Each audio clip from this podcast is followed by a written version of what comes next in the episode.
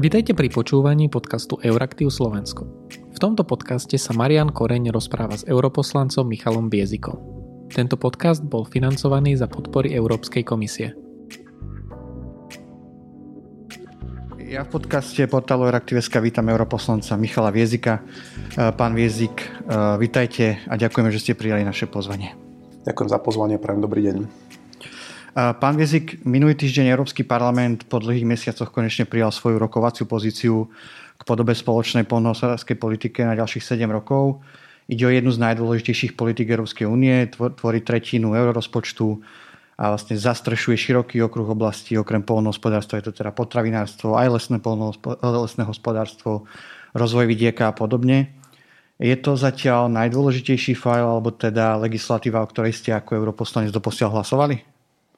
No, z hľadiska toho finančného objemu, ktorý je viazaný na spoločnú poľnohospodárskú politiku, je to určite najväčší file. Ako ste spomenuli, tuším, že 37% rozpočtu ide na e, spoločnú agrárnu politiku, to znamená nejakých 58 miliard eur ročne. Takže z tohto hľadiska e, je to veľmi dôležitý file a takisto pre mňa to bol dôležitý file z hľadiska toho, že poľnohospodárstvo má veľký vplyv na životné prostredie a práve preto som sa na túto reformu teda dosť tešil, lebo som očakával, že teda prinesie ten reformný posun aj z hľadiska toho, že aby poľnohospodárstvo nebolo len produktívne, ale aj nepoškodzovalo životné prostredie, respektíve mohlo byť až e, súčasťou riešenia našich problémov životného prostredia. A vy ste vlastne aj z tohto dôvodu hlasovali proti e, tomu prijatému kompromisnému návrhu. Verejne ho aj kritizujete. V čom je podľa vás zlý? No, tá reforma, ktorú som očakával a ktorá teda v súvislosti povedzme s Green Dealom mala byť naozaj e, proreformne orientovaná aj pre zlepšenie ochrany životného prostredia tej polnohospodárskej krajiny sa de facto nedostavila. Naopak e, charakter tých zmien, ktoré tá reforma priniesla, v podstate boli krokom akoby späť. Akoby ešte viacej potvrdili tie staré schémy a staré nejaké algoritmy a zabetonovali tú reformu naozaj v minulosti a to bolo pre mňa nepripustné v podstate. Takže nakoniec som hlasoval proti celej reforme a teda hlasoval som proti nej. No. A nebolo teda v tom návrhu nič, čo by nejak reálne mohlo zmeniť tie negatívne dopady agropolitiky na prírodu a klímu? Nie je tam nič, čo by zlepšovalo ten súčasný systém? No je toho veľmi málo. Ako treba si uvedomiť, že e, ten komisný návrh, z ktorého potom vychádzal aj ten parlamentný návrh, vznikol pred viac ako dvomi rokmi. Vlastne za bývalého kabinetu, ešte za Junckera. V tom čase sa nikomu ani nesnívalo o Green Deal. A ten komisný návrh, keď vyšiel, tak bol kritizovaný ako slabo ambiciózny zo strany teda environmentálnych organizácií. Ukazovalo sa na jeho slabé miesta. No a výsledok je ten, že ten parlament, e, tak ako zahlasoval za tú svoju reformu alebo za tie svoje pozmeňovacie návrhy, tak tú situáciu ešte zhoršil, nezlepšil. Čiže dostali sme sa do situácie, kde z môjho hľadiska je tá reforma spoločnej agrárnej politiky naozaj v rozpore s cieľmi e, ekologického európskeho dohovoru. A keby sme mali aj len tak vytrhnúť niečo, že, že čo to indikuje, tak e, za veľký úspech tých vyjednávačov pri tom hľadaní kompromisných návrhov sa hovorilo, že ten najväčší úspech je ten, že priamo z tých článkov sa podarilo vypustiť akékoľvek zmienky na biodiverzitnú stratégiu a stratégiu Farm to Fork, ktoré vyplývajú z Green Dealu a teda smerovať naozaj k ochrane životného prostredia a k zlepšenie, zlepšeniu produkcie potravín. Čiže toto sa úplne vypustilo a považovalo sa to za veľký úspech, ktorý by zbytočne potom krivil tú reformu tej agrárnej politiky, čiže dáva to krásne tušiť, teda, aké bolo nastavenie tých predkladateľov tejto reformy. A nie je to možno aj logické, že tieto ciele týchto dvoch stratégií tam ešte nie sú, nakoľko sú to ešte len návrhy, a možno ani nemáme, a na to upozorňujú aj členské štáty, a um, aj farmári, že neexistujú nejaké dopadové štúdie, aké to bude mať vplyvy na polnohospodárov v budúcnosti. Nie je to možno aj z tohto dôvodu logické, že, že to tam zatiaľ nie je? No ako, áno, toto sa spomínalo ako dôvod, že vlastne to ešte nemáme žiadny legislatívny rámec viazaný na tieto dve stratégie. E, napriek tomu nebol žiadny problém e, povedať, že v duchu teda Green Dealu budeme rešpektovať e, ciele alebo rámce, ktoré boli zadefinované v týchto stratégiách. Tie sú pomerne jasné, ale opak bol pravdou. No, proste naozaj sa snažili ich odstrániť z akéhokoľvek referencie, takže zostali len v recitáloch. tam sú spomenuté, ale tie recitály samé o sebe sú bez zube, pochopiteľne, a v článkoch sa žiadna referencia na ne neobjavuje. A teda vlastne v minulosti ochranári, ale nielen ochranári, ale napríklad aj Európsky dvor auditorov, či inštitúcia Európskej únie, potvrdili, že tie nástroje, ktoré dneska nejakým spôsobom majú motivovať farmárov k šetrnejšiemu, šetrnejšej práci na pôde, že nefungujú, napríklad ten greening alebo rôzne podmienky, ktoré musia splňať. Európska komisia ale predstavila taký nový nástroj, ktorý mal byť možno základom tej reformy, tej zelenej reformy. To sú tie ekologické schémy alebo um, ekorežimy ale tieto ekoschémy napríklad aj prešli v Európskom parlamente. Európsky parlament chce, aby sa vyčlenilo 30% z toho prvého piliera na tieto schémy. Nemôže byť ani toto ten nástroj, ktorý ten trend zvráti? Ja som sa veľmi tešil na ekoschémy, pretože naozaj tak, ako ich predstavila komisia, mal to byť veľmi ambiciózny v podstate nástroj na zlepšenie situácie s tým životným prostredím. Boli priamo zaradené do prvého piliera, čiže de facto v tej istej skupine ako priame platby. A áno, parlament e, kvantitatívne odsúhlasil, že z toho prvého piliera majú zabezpečiť alebo, alebo zahrňať zaberať 30 z tých prostriedkov. Dotiaľ by to bolo v poriadku. Keď sa ale pozrieme obsahovo, že čo sa vlastne z tých ekoschém stalo, tak vidíme veľký vlastne odklon od tej pôvodnej ambície a ukazuje sa, že tie ekoschémy v sebe obnášajú opatrenia každého typu, ktoré naozaj s tou pôvodnou ambíciou nemajú nič spoločné. Ak by som mal niečo, na niečo poukázať, ukazuje sa, že jedno z tých opatrení, ktoré prešlo a bolo schválené, hovorí, že kondicionality priamých platieb, to znamená podmienky, ktoré musí uchádzať o priame platby automaticky splňať, aby ich mohol e, poberať, je možné v súčasnosti nahradiť ekoschémami podobného charakteru. E, čiže ako kondicionalita to už nebude a to isté opatrenie, ktoré bolo predmetom tej kondicionality, tej podmienky sa teraz bude vnímať ako ekoschéma, čiže tá istá aktivita bude braná ako ekoschéma Lenže ekoschéma je vlastne taký prídavok. Čiže bude dodatočne zaplatená ešte. Hej, a tam, kde by mali byť naozaj ambiciozne opatrenia na zlepšenie situácie povedzme polného vtáctva, čiže povedzme budovanie nejakých remízok alebo niečoho podobné, bude pôvodná kondicionalita ako aktivita a bude sa hovoriť, že toto je naplnenie tých 30% tejto environmentálnej ambície. Hej. Čiže v skutočnosti je to naozaj také ako klamanie telom, dalo by sa povedať, že tých 30% je nafúknutých e, opatreniami, ktoré naozaj skutočný charakter tej ekoschémy v podstate nemajú. A keď to teda takto hovoríte, mm, naozaj e, napríklad keď ste spomínali to polné vtáctvo, tak populácia vtákov, ktorí žijú na poliach, sa za posledných 40 rokov klesla, alebo teda podľa niektorých vedeckých štúdí klesla o 57%. Je teda ten návrh Európskeho parlamentu, že pokiaľ by prešiel, aj keď vieme, že určite sa tam bude ešte veľa vecí meniť v tých rokovaniach, keby prešiel v tejto podobe a my sa stretneme opäť pri takomto rozhovore za 7 rokov, znamená to, že podľa vás tie európske, ale aj slovenské polia budú ešte prázdnejšie, ešte tichšie? Áno, tak ako to vidím ja, tak táto reforma neprináša žiadnu zmenu v tomto smere. Naďalej umožňuje naozaj väčšinu prostriedkov čerpať na obospodarovanú plochu bez tej kvalitatívnej prídavnej hodnoty a naozaj umožňuje členským štátom namiešať si aj ten mix tých ekoschém tak, aby v podstate za tú istú alebo dokonca ešte menšiu robotu získavali ďalšie peniaze navyše. Čiže bojím sa, že tie ekoschémy, ako sú nastavené, e, naozaj budú využívané na 100%, ale na neefektívne opatrenia, čo je veľká škoda, pretože boli by rovnako využené na 100%, keby boli viazané na efektívne opatrenia. Čiže ten pokles vtáctva a pokles všeobecne biodiverzity a vôbec stability tej poľnohospodárskej krajiny sa touto reformou v tomto ponímaní nedá dosiahnuť. A zase to vidno aj na článkoch, ktoré prešli. V pôvodnom návrhu komisnom bolo pomerne jasne stanovené, k čomu má reforma SPP prispieť. Hej, bolo tam e, definované, že 50% nutrientov má byť znížené, alebo ich používanie. Bolo tam zadefinované, že neproduktívne krajinné prvky majú byť na 10 a bolo tam definované, koľkými percentami má prispieť k mitigácii klimatickej zmeny a k podpore biodiverzity. A tak ako prešiel ten text, sa ukazuje, že tieto záväzky vôbec nie sú nutné a záväzné a keď sa k ním SPP nedopracuje, tak je možné doslova, že zvaliť vinu na tzv. externé faktory. Čiže nebude to nikdy vina SPP, že k tomu nedospela. Vždycky to bude môcť byť poukázané, že to sú nejaké externé faktory, neviem akého charakteru. A toto mi príde doslova ako legislatívna výhovorka. A je to súčasť toho oficiálneho textu parlamentného návrhu. Keď prejdeme ešte k tomu hlasovaniu, mm, keď to tak môžem nejako zo, e, zo všeobecniť, tak čo sa týka toho rozhodovacieho procesu Európskej únie, tak v praxi to býva často tak, že Európska komisia príde s nejakým návrhom, ku ktorému sú členské štáty väčšinou také opatrnejšie a majú tendenciu ho oslabovať.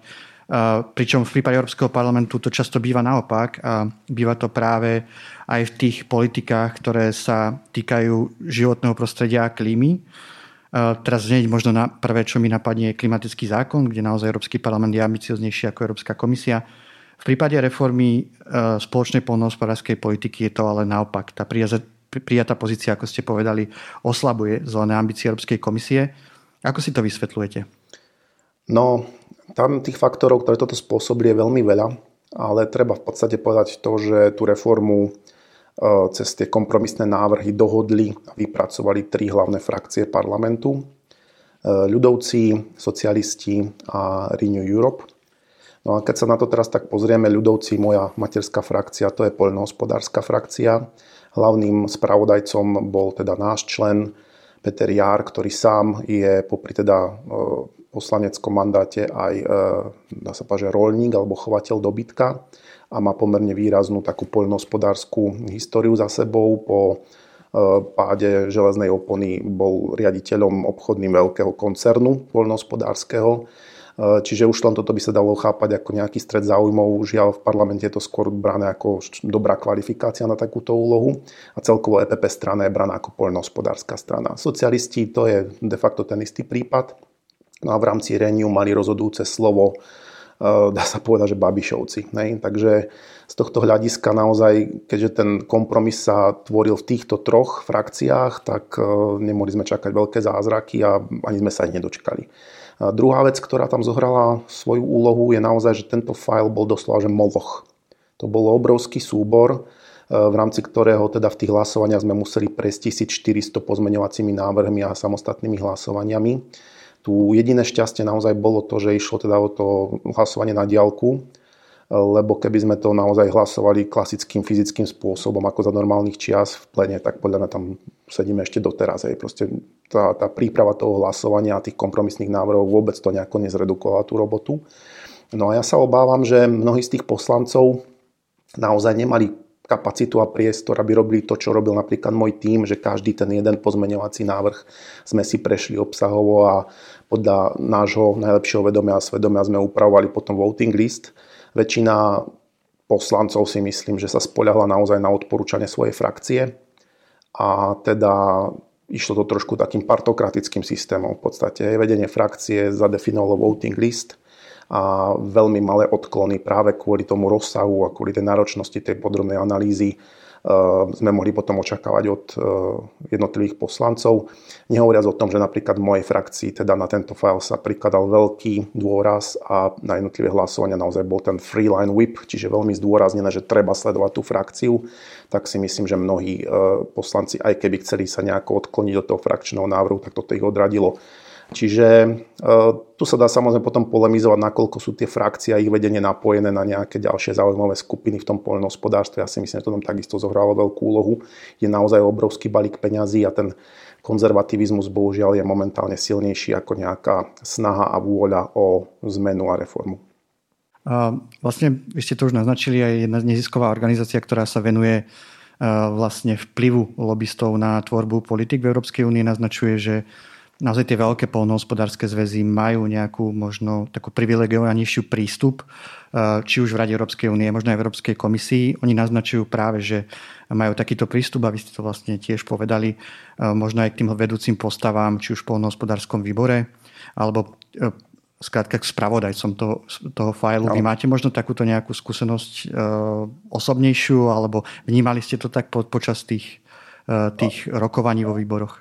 Ako v tomto smere ja osobnú skúsenosť nemám, mňa naozaj nikto z týchto veľkých hráčov nekontaktoval, zjavne nepotreboval. E, každopádne čísla hovoria samé za seba. Naozaj v tej poľnospárskej politike hovoríme o obrovských miliardách a pre celú Európu platí, že 20% subjektov poberá 80% prostriedkov. Hej, čiže tam sú naozaj veľkí hráči, ktorí z tohto de facto profitujú a ja si nemyslím, že pri takýchto obrovských peniazoch si nechajú niečo reálne újsť.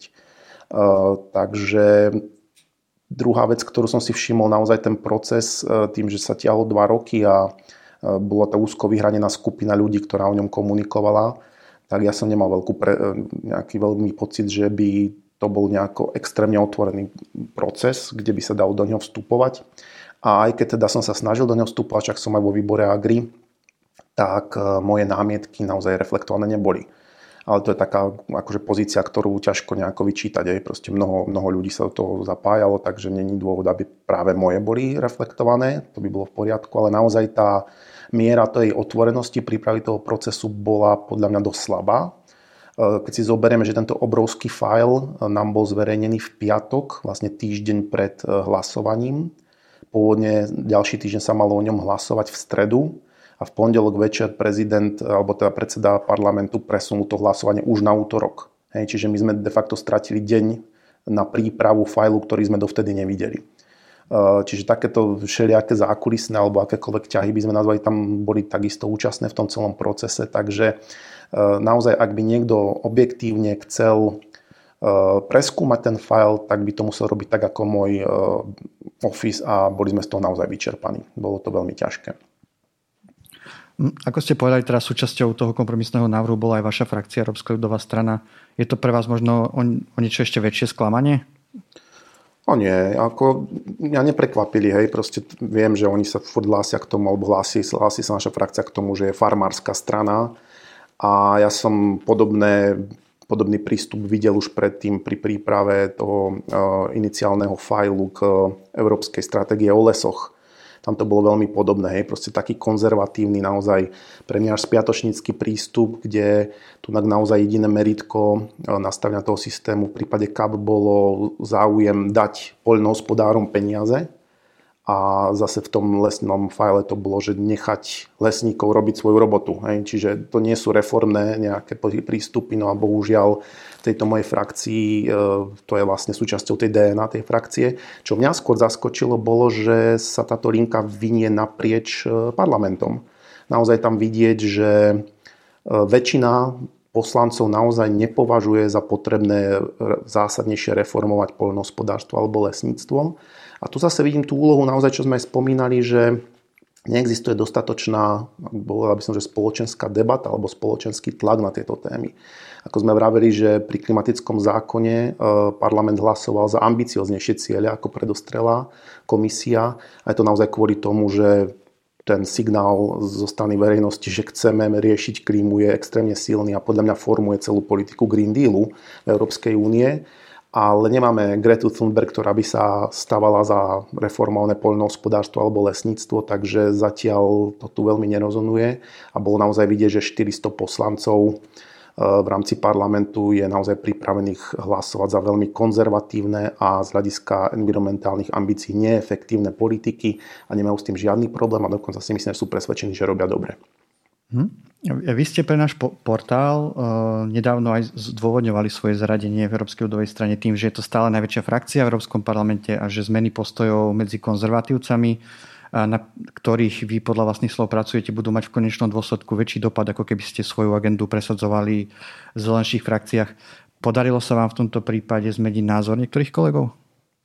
No, v prípade tej agrárnej politiky veľmi nie ale musím napríklad povedať, že veľmi dobre to zarezonovalo e, pri príprave toho klimatického zákona. E, keď sa dobre pozrite na čísla, tak e, tých 60% prešlo proti alternatívnemu návrhu 55%, tuším o 20 hlasov.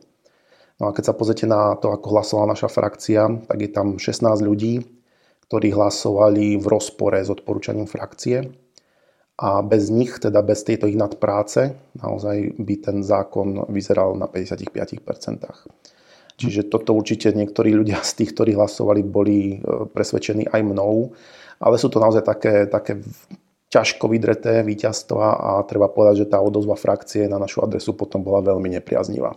Nepáčilo sa im to, že proste toto, bolo, toto považovali za prehru kvôli neverným, neverným členom No ale podobne sa mi podarilo napríklad zariadiť presadenie aj teraz nedávneho fajlu na svetové odlesňovanie, ktoré vlastne bežalo v tom istom týždni ako Cab Reform a tam tiež z našej frakcie v rozpore teda s líniou frakcie zahlasilo až 27 e, ľudí v prospech e, tohto fajlu a celá naša slovenská delegácia, čo takisto si myslím, že do veľkej miery som ovplyvnil svojim postojom, takže funguje to, ale vôbec to nie je medlý zade. Je to ťažký postoj, hlavne pri tom napríklad tom EU Forest Strategy, tej stratégii pre lesy som sa naozaj do toho zapojil, že naplno, je to moja hlavná téma. A doslova som si z nepriateľi mnohých členov tej frakcie. Tam akože povedali, že už prekračujem červen, červenú, červenú čiaru, pretože nebol som ochotný naozaj sa podielať na nejakých zvláštnych kompromisoch, chcel som ísť podľa vedeckých faktov a nestretol to s pochopením, takže vravím, e, tá moja pozícia je dôležitá, ale moc príjemná teda nie je a určite neprospievať nejakému môjmu zviditeľňovaniu po politickej linke alebo niečom podobnom, ale myslím si, že som na dobrom mieste v tomto duchu. A, a teda ešte posledná otázka na túto tému. My keď sme ešte robili s vami rozhovor po, európsky, po voľbách do Európskeho parlamentu, povedali ste, že aj pripúšťate aj vystúpenie z Európskej ľudovej strany ak vám bude klásť prekážky nezlučiteľné s primárne ekologickým mandátom od vašich voličov. Nie je toto možno taký príklad toho, že to tak v skutočnosti je a je to možno dôvod na zmenu toho postoja? Stále mám, ja nemám problém prezentovať svoj postoj, argumentovať ním a vždycky je akceptovaný z mojej osobného hľadiska, keď na výbore prednesiem, že za tento file budem hlasovať takto a takto, pretože slovenská linka je taká a taká. Napríklad v prípade geneticky modifikovaných nejakých surovín, potravín, tak je to akceptované. Hej? A ja si myslím, že naozaj akože v tomto smere nie sú kladené žiadne prekážky. Tá debata alebo tá diskusia je niekedy komplikovaná a tie politické ambície sú naozaj silné a niekedy je to vyhrotené, ale nemám, nemám pocit, že by som bol priamo obmedzovaný. Ak som teda hovoril o tom, že sa nebudem rozvíjať politicky, tak je to kvôli tomu, že naozaj táto frakcia, keďže nesledujem tú ich líniu a často ju oponujem, eh, tak mi nedôveruje v tom smere, že by mi povedzme dala nejaký, eh, nejaké spravodajstvo nejakého fajlu, ale zatiaľ akože toto nepovažujem za nejakú kľúčovú vec. E, ak si pozriete moje pozmeňovacie návrhy, tak sú ich stovky. E, mnohé z nich samozrejme prešli aj v rozpore teda s líniou frakcie a myslím si, že robím, robím efektívnu politiku, ktorá sa naozaj reálne prejavuje na konečnej podobe nejakých legislatívnych návrhov. Niekedy to vyjde lepšie, niekedy menej lepšie, takže e, nemám zatiaľ žiadne záčie úmysly a pravdu povediac, aj keby som na týmto uvažoval, tak e, nenachádzam optimálnu frakciu, v ktorej by som chcel pôsobiť. Hej. Čiže není to jednoznačná voľba a muselo by k tomu smerovať naozaj nejaké zásadnejšie a vážne e, ohrozenie mojej nezávislosti a mojej pozície politickej. Čomu ešte nedošlo.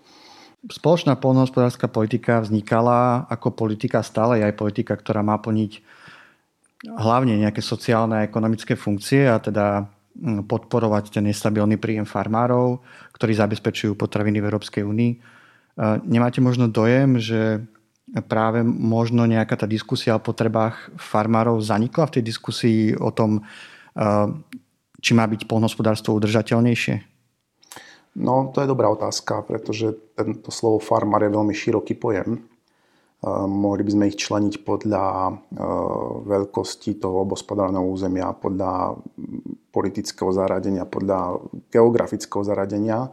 A ja si myslím, že tá všeobecná situácia sa veľmi nezlepšila oproti tomu, čo tu bolo doteraz.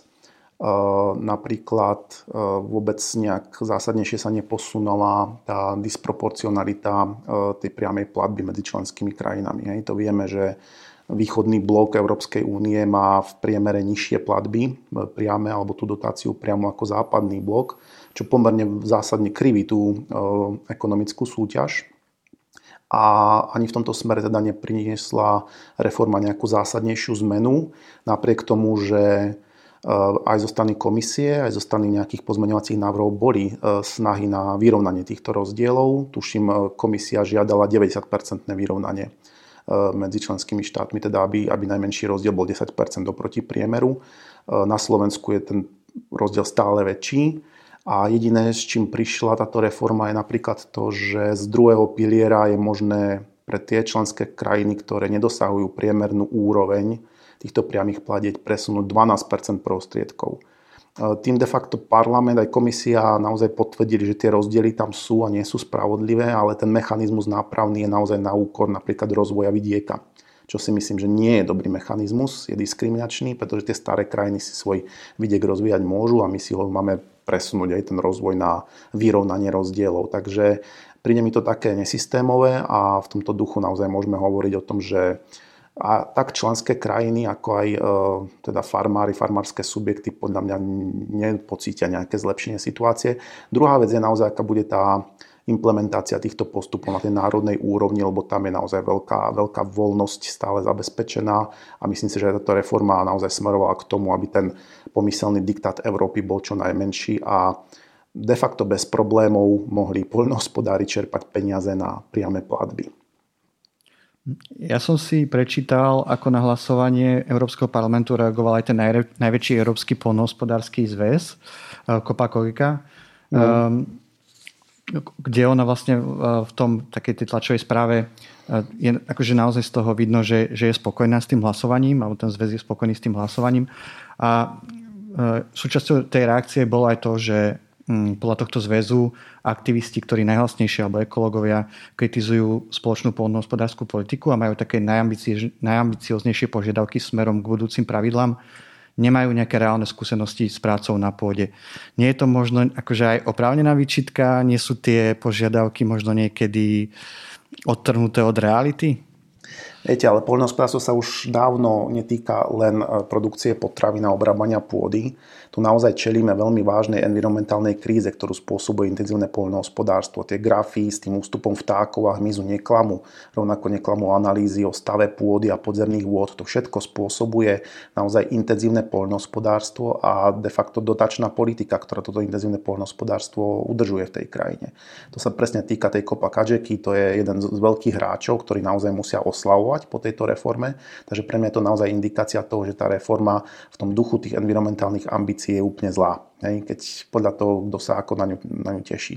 Čiže to, že nejaký, nejaké NGOčky alebo nejaké iné subjekty ako, ako veľké agrárne koncerny e, sú nespokojní s tou, e, s tou reformou, je podľa mňa vážny signál, pretože tu sa bavíme naozaj o verejných peniazoch, ktoré takýmto spôsobom sa míňajú účinku a v podstate vytvárajú profit pre veľkých nadnárodných hráčov. Hej. Proste to si myslím, že nie je niečo, čo, je, čo korešponduje s objednávkou spoločnosti. Naozaj spoločnosť sa pomerne jasne vyjadria, vyjadrila, stále vyjadruje, že chce zdravé, kvalitné potraviny, ale nie za cenu likvidácie životného prostredia. Táto reforma tento cieľ plne míňa. Taká tradičná vyčitka ešte aj býva, že Európska únia očakáva, že farmári budú e, splňať čoraz nejaké prísnejšie ekologické požiadavky a na druhej strane práve obchodná politika Európskej únie vytvára podmienky na čoraz väčší dovoz lacnejšej produkcie farmárov z tretich krajín, ktorí navyše nemusia plniť také prísne požiadavky ako európsky farmári. Alebo teda keď sa pozrieme napríklad do Brazílie, tak niekedy svojou produkciou naozaj spôsobujú obrovské environmentálne škody. Toto považujete za problém? No považujem to za problém, ale celá SPP v podstate má slúžiť e, naozaj na vytvorenie tej konkurencie schopnosti. A ja si myslím, že konkurovať už iba cenou e, je nedostačujúce pre dnešnú spoločnosť. Naozaj tá kvalita, zdravie, tá lokálnosť, to všetko je e, v záujme verejnosti a verejnosť tieto produkty vyhľadáva. Tu naozaj, keď sa bavíte s týmito zástancami tejto línie, tejto tradičnej línie. Oni strašia s tým, že keď nebudeme podporať poľnohospodárstvo týmto starým spôsobom, tak v podstate e, ľudia budú mať naopak, že predražené potraviny, alebo ich bude nedostatok, čo podľa mňa nie je založené vôbec na, na reálnych základoch. E, si vezmeme, že ten objem peňazí je naozaj obrovský, 57 miliárd eur ročne hej, ide do podpory naozaj že toho najbazálnejšieho poľnohospodárstva. Tu nešlo o to, že by sme tento princíp chceli nejako ohroziť, tu naozaj malo ísť o to, že z tohto obrovského balíka vyčleníme povedzme 6-7 miliard eur, ktoré budú sledovať iné ako tie produkčné ciele, pretože sú takisto dôležité vôbec na zabezpečenie tej produkcie. Keď nám skolabuje systém opeľovačov, hej, alebo nám skolabuje systém vôbec viazania živín na nejakú humusovú zložku pôdy, tak skončilo poľnohospodárstvo. A presne k tomuto smerujeme naozaj tým intenzívnymi postupmi. Čiže toto bolo naozaj rovnaký systém, ako, ako je Green Deal. Hej. My na, tiež môžeme ako spoločnosť naďalej páliť uhlie a zemný plyn, ale prídeme do stavu, kedy sa nám rozsype spoločnosť. Preto potrebujeme inovatívny prístup ako Green Deal, aby sme prešli na obnoviteľné zdroje energie. A toto presne mala byť aj esencia tej reformy spoločnej poľnohospodárskej politiky. Nestalo sa, naozaj sa zabetonoval starý spôsob, ešte väčšie peniaze pôjdu na neefektívne bazálne hospodárske aktivity, ale pritom sa budú vykazovať akože 30% ekoschém, ktoré budú ale prázdne, hej, nenaplnené reálnymi, reálnymi aktivitami. Čiže ja si myslím, že je to obrovský greenwash. Celá táto reforma a neviem, ako ešte dopadnú, dopadne trialóg a ako sa k tomu postaví e, komisia, pretože tá už je iná ako tá, ktorá pôvodne navrhovala ten rámec ale dúfam teda, že v tom trialógu dôjde k nejakému zlepšeniu a je to naozaj na pleciach najmä členských štátov, aby požadovali naozaj výraznejšie environmentálne ambície celej reformy a sprísnenie tých e, podmienok pre čerpanie peňazí tak, aby boli využívané naozaj efektívne a cieľene. Hm. Moja otázka vlastne už e, smeruje na to, čo ste teraz povedali. Vlastne začínajú trialógy, teda rokovania Európskeho parlamentu, Európskej komisie a zástupcov členských štátov. Veríte teda, že v tomto smere Mm, by sa teda ešte mohlo niečo zmeniť? Je tam reálna šanca, akože vidíte to reálne? No, dúfam v to, lebo ozaj akože málo kedy sa stáva, ako sme už povedali, že by ten signál zo strany parlamentu bol taký slabý alebo taký e, horší ako komisný. Hej? A toto je presne tá situácia. Tak uh, vyzerá, že naozaj aj v tom mediálnom priestore uh, sa pomerne silne tlačí na to, že toto je zlá reforma a uvidíme teda, ako tento hlas ulice hej, alebo tejto národu bude reflektovaný. E, napríklad v prípade Slovenska by som sa neodvážil hádať, že či budeme zastavať nejakú ambicióznu politiku. Skôr tie signály, ktoré vidím od, zo strany ministra pôdohospodárstva ma presvedčajú o opaku. To, čo akože na rade EÚ teda prezentoval, bolo presne v tejto linke, tejto, tejto škodlivej reformy vlastne nikam sa neposunúť a dať tým farmárom tie peniaze tak ako doteraz a ešte trošku viacej za žiadnu pridanú hodnotu. Uh, tak hádam, to bude na pleciach veľkých hráčov, ale osobne nie som veľký optimista, uh, keďže nie sú tlačení ani zo strany uh, parlamentu a uvidíme ako zo strany komisie, tak nevidím dôvod, prečo by členské štáty mali nejako veľmi hrotiť tú situáciu a nenájsť pohodlný kompromis a konsenzus, ktorý žiaľ neprinesie požadovanú zmenu. V súvislosti s hlasovaním, či už v Rade alebo v Európskom parlamente, teraz aj vznikla taká iniciatíva uh, What the CAP Down, ktorá vlastne, ktorú podporuje napríklad aj švedská aktivistka Greta Thunberg, ktorú ste už spomínali. A aktivisti apelujú na Európsku komisiu, aby úplne stiahla svoj návrh. Toto vidíte reálne v tomto momente? Moc nie. Uh, uh, ide o to naozaj, že je to taká zvláštna, zvláštna situácia. To vote cap down bolo vlastne ešte počas, počas hlasovania plenárneho ja som to teda sa k tomu vyjadril, že teda budem sledovať presne túto linku a zahlasoval som proti reforme, ale bol som teda v menšine, myslím, že okolo 220 hlasov bolo proti reforme. No a teraz je vlastne, že withdraw cap down, že stiahnite, stiahnite ten komisný návrh, čo je vlastne apel na komisiu. E, vzhľadom na tú veľkosť toho fajlu Eh, ale hlavne aj také trošku ďalšie signály, ktoré nedávno, nedávno boli vyslané na adresu predsedničky komisie, ktorá bola de facto pokarána vlastnou materskou stranou, zase PP že, a CDU, že eh, nesleduje líniu tú politickú. Eh, si nemyslím, že predsednička komisie teraz bude nejak silne zvažovať to, že by urobila takýto zásadný krok. Ja osobne si myslím, že by bol veľmi potrebný a bol by obrovský, ale nemám pocit, že je tu dostatočný výtlak na to, aby, aby k tomu došlo. Takže jediná šanca, nádej, do ktorú vkladáme naozaj do toho trialógu a že tam aspoň čiastočne tá komisia by mohla trvať na zlepšení nejakých e, postojov. Hlavne z toho hľadiska, že naozaj táto reforma poľnohospodárskej politiky nie je v súlade s oficiálnym smerovaním Green Deal. Hej, tam chýbajú tie ambície naozaj prispieť k zlepšeniu klimatickej situácie, e, prispieť k posilneniu biodiverzity. To tam proste nenájdete. Hej. Takže v tomto, v tomto, z tohto hľadiska je to podľa mňa veľký konflikt a veľký problém, pretože tá politika bude platiť 7 rokov a bude de facto prekážkou na dosiahnutie všetkých tých cieľov, ktoré v Green Deal sú e, zadefinované aj v súvislosti s biodiverzitnou stratégiou a farm to fork stratégiou. Čiže Z tohto hľadiska si myslím, že komisia, ak chce naozaj koncepčne k tomu pristúpiť a udržať tú silnú pozíciu Green Dealu, mala by byť pomerne jasne počuteľná a žiadať nápravu tej reformy, ktorú teda predložil parlament. A čo eurokomisár, Januš, eurokomisár pre polnohospodárstvo Januš Vojčechovský, možno by mohol byť on ten, o ktorého sa dá oprieť? Možno snaha o túto nápravu? No ja, ja som s ním nebol dlho veľmi nadšený. Ešte počas tých hearingov úvodných e, som dokonca nepodporil jeho kandidatúru ani v prvom, ani v druhom kole. Mne sa zdal veľmi nepresvedčivý, slabo zorientovaný a dokonca aj veľmi slabo jazykovo vybavený ale musím povedať, že počas tých plenárnych ehm, diskusí, kedy bol prizvaný do ehm, parlamentu a boli mu prezentované teda pozície jednotlivých frakcií, tak e, jeho línia bola pomerne konštruktívna a sám prizvukoval, že teda CAB reform musí ísť aj cestou posilnenia biodiverzity a toto bude vlastne pozícia komisie. Hej. Čiže asi tlmočil tú komisnú pozíciu. Osobne si myslím, že DG Agri e, je rovnako ako e, výbor Agri veľmi konzervatívny, takže odtiaľ, odtiaľ priamo od neho by som neočakával nejaké výraznejšie environmentálne ambície, ale hovoriť do toho bude pochopiteľne aj e, komisár za životné prostredie Sinkevičius, takže tam naopak čakám veľmi silnú pozíciu z jeho strany. Uvidíme, kam to dospeje.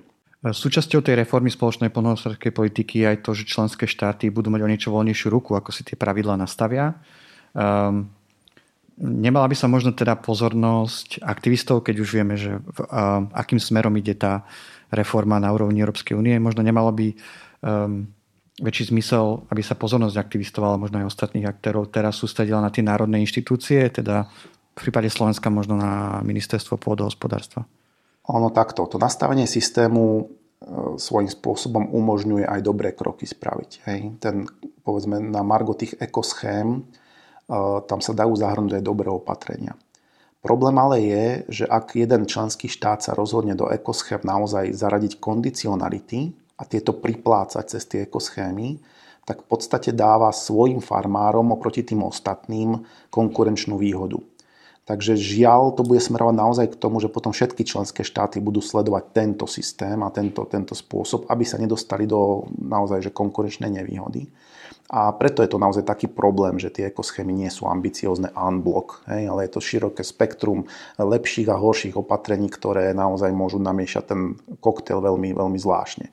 No a v tomto duchu to není len o tom, že aby teraz akože zahlasovala rada nejako, nejako lepšie, ja sa obávam, že to bude naozaj veľmi strastiplný, dlhoročný proces, kde znova nositeľmi tých e, reformných a veľmi potrebných environmentálnych ambícií e, nebude hlavná linka SPP, ale budú v lepšom prípade Eh, členské štáty v rámci nejakých národných politík alebo, alebo špecifik uplatňovania tejto spoločnej poľnohospodárskej politiky, alebo to bude bohužiaľ presne tak ako doteraz, že naozaj tá ťažká environmentálna drina bude na pleciach jednak nadšených farmárov, ktorí v tomto smere ale nebudú podporovaní, alebo potom NGOčie, ktoré eh, naozaj s vypetím všetkých síl sa snažia zachrániť posledné nejaké E, funkčné spoločenstva tej poľnohospodárskej krajine. Čiže to, toto ma hlavne mrzí, že ten obrovský potenciál, ktorý za nie veľké peniaze v porovnaní s tým obrovským balíkom e, mohla SPPčka priniesť a naozaj, že priamo podporovať hej, zlepšenie tej situácie, toto, že úplne odignorovala a dokonca sa stávala proti tomu a pre mňa je teda spiatočnícka a vo svojej podstate naozaj cez prízmu toho životného prostredia veľmi škodlivá reforma. Mhm. Keď sme teda pri tých ekoschémach ešte, tak mm, napríklad minister pôdohospodárstva Jan Mičovský hovorí, že aj keď budú na dobrovoľnej báze, uh, takže Slovensko sa im nebude snažiť nejakým spôsobom vyhnúť. Um, máte možno v toto jeho tvrdenie nejakú dôveru? No, Lebo aj v minulosti, to... keď sa pozrieme do minulosti, tak často, keď niečo nebolo, mm, alebo keď niečo bolo na dobrovoľnej báze, tak sa z tomu Slovensko úspešne vyhlo. Možno vidíte nejakú šancu, že sa toto zmení? Viete, akože už ten precedens máme a vidíme ho. V tom druhom pilieri boli tie greening opatrenia doteraz, hej, ozelenenia. A boli tam kategórie, ktoré boli, že svetlo-zelené až tmavo-zelené. Tmavo-zelené povedzme boli charakteru budovania nejakých neproduktívnych pásov, preopeľovače, remíziek a tak ďalej. A medzi svetlo-zelené opatrenia patrilo, že vysádzanie e, dusík viažúcich plodín. Hej, že to malo byť niečo, čo malo akože podporiť biodiverzitu. No hádajte, že čo robili najviacej farmári. Hej. Pochopiteľne vysadzali lucernu, pretože to je pre nich najjednoduchšie a tým naplnili celý, celú kapitolu greeningu. Hej. Čiže žiadne remísky sa nebudovali, žiadne mokrade sa nezachraňovali, ale vysadzala sa lucerna v nejakých pásoch a tvárili sme sa, že teda prospievame biodiverzite. Samozrejme sa to úplne minulo účinku. A presne táto dobrovoľná báza tých ekoschém, že z toho obrovského diapazónu všetkých aktivít si môžete vybrať tie, ktoré sa najviacej podobajú pôvodným kondicionalitám. Hej? A tie kondicionality naozaj boli o tom, že ja neviem, nepoužívať toľko hnojív alebo ja neviem, nejako zásadnejšie nezasahovať do mokradí. Takže teraz to bude brané ako ekoschéma, bude sa to vykazovať v tých percentách, ako strašne prispievame ku klíme a ku a ku ochrane biodiverzity, ale zase to bude len to isté opatrenie, ktoré tu bolo doteraz a ktoré nie, že neprinieslo náležitý efekt, ale spôsobilo práve tú krízu. Hej. Čiže v tej dobrovoľnosti je naozaj zakopaný ten diabol a ten čert, pretože umožňuje obchádzať doslova tie ciele a keď sa tie ciele nenaplnia, ako vrajím aj na to sa myslelo, povie sa, že za to môžu externé faktory. Hej. Nebude sa hľadať vina v tom samotnom systéme, ale povie sa, že oh, kde si zvonka niečo, klimatická zmena, čo viem, čo všetko to spôsobilo. Takže že vlastne ruky budú čisté a krajina bude naďalej e, zbavovaná života a funkčnosti. V tomto si myslím, že takéto, takéto zás, takéto, toto nie je zásadné, zásadný výrok. Zásadný výrok by mal byť, že my budeme, nastavíme ten systém tak, aby naozaj ekoschémy išli cieľene k zlepšeniu životného prostredia a teda v tom slovenskom Eh, portfóliu tých ekoschém budú tieto, tieto, tieto, tieto a žiadne ďalšie nebudú možné. Hej, to by bolo zásadné, ale k tomuto nedošlo. A teda moja záverečná otázka. Podľa ministerstva podhospodárstva sa práve teraz podľa toho harmonogramu príprav strategického plánu pripravujú nejaký súbor tých ekoschém. Keby ste mali možno poradiť eh, úplne možno nejaké prioritné aktivity, na ktoré by sa tieto peniaze mohli vyčleniť, eh, aké by to boli? Ale ono je to pomerne evidentné. Musíme sa pozrieť naozaj na tie trendy eh, v tej ekológii tej poľnohospodárskej krajiny. Vidíme, že nám ustupujú vtáky, vidíme, že nám ustupuje hmyz, vidíme, že nám kolabujú eh, opeľovače a na to presne sú adresne nastavené opatrenia, ktoré tomuto môžu zabrániť. Zmenšovanie polí, zväčšovanie neproduktívnych prvkov, zvyšovanie prepojenosti tých ekosystémov. Aj v tomto smere napríklad tá agrárna politika alebo tá reforma ide úplne zlým smerom. E, vedecký konsenzus je, že ak chceme zabezpečiť zachovanie biodiverzity v poľnohospodárskej krajine, potrebujeme 10 celkovej plochy vyčleniť neproduktívnym prvkom. Reforma hovorí o 5 aj tá je odvodená len z ornej pôdy. Čiže sme sa dostali reálne na nejaké 3%. Hej? A toto je podľa nich environmentálna reforma. Hej? Čiže v tomto duchu e, najlepšie teda tie ekoschémy by bolo nastaviť tak, že nepozerať sa, čo nám hovorí reforma, ale naozaj zapojiť vedcov, ktorí toto vedia presne adresne e, povedať, čo treba robiť a naozaj hlavným kľúčom je zvýšiť heterogenitu tej poľnohospodárskej krajiny. Heterogenita podporuje život, a heterogenitu zabezpečíte naozaj zväčšovaním okrajov, zväčšovaním sietí, e, neproduktívnymi prvkami a pochopiteľne znižovaním chemického zaťaženia v tej krajine. Toto, toto prospieva a toto by teda tie ekoschémy mali byť schopné podporiť, zaplatiť a zabezpečiť. Toľko k reforme spoločnej polnohospodárskej politiky europoslanec Michal Viezik. Pán Viezik, ďakujeme za rozhovor a za váš čas. Ďakujem za pozvanie. Dovidenia. This podcast was funded by the INCAP program of the European Union.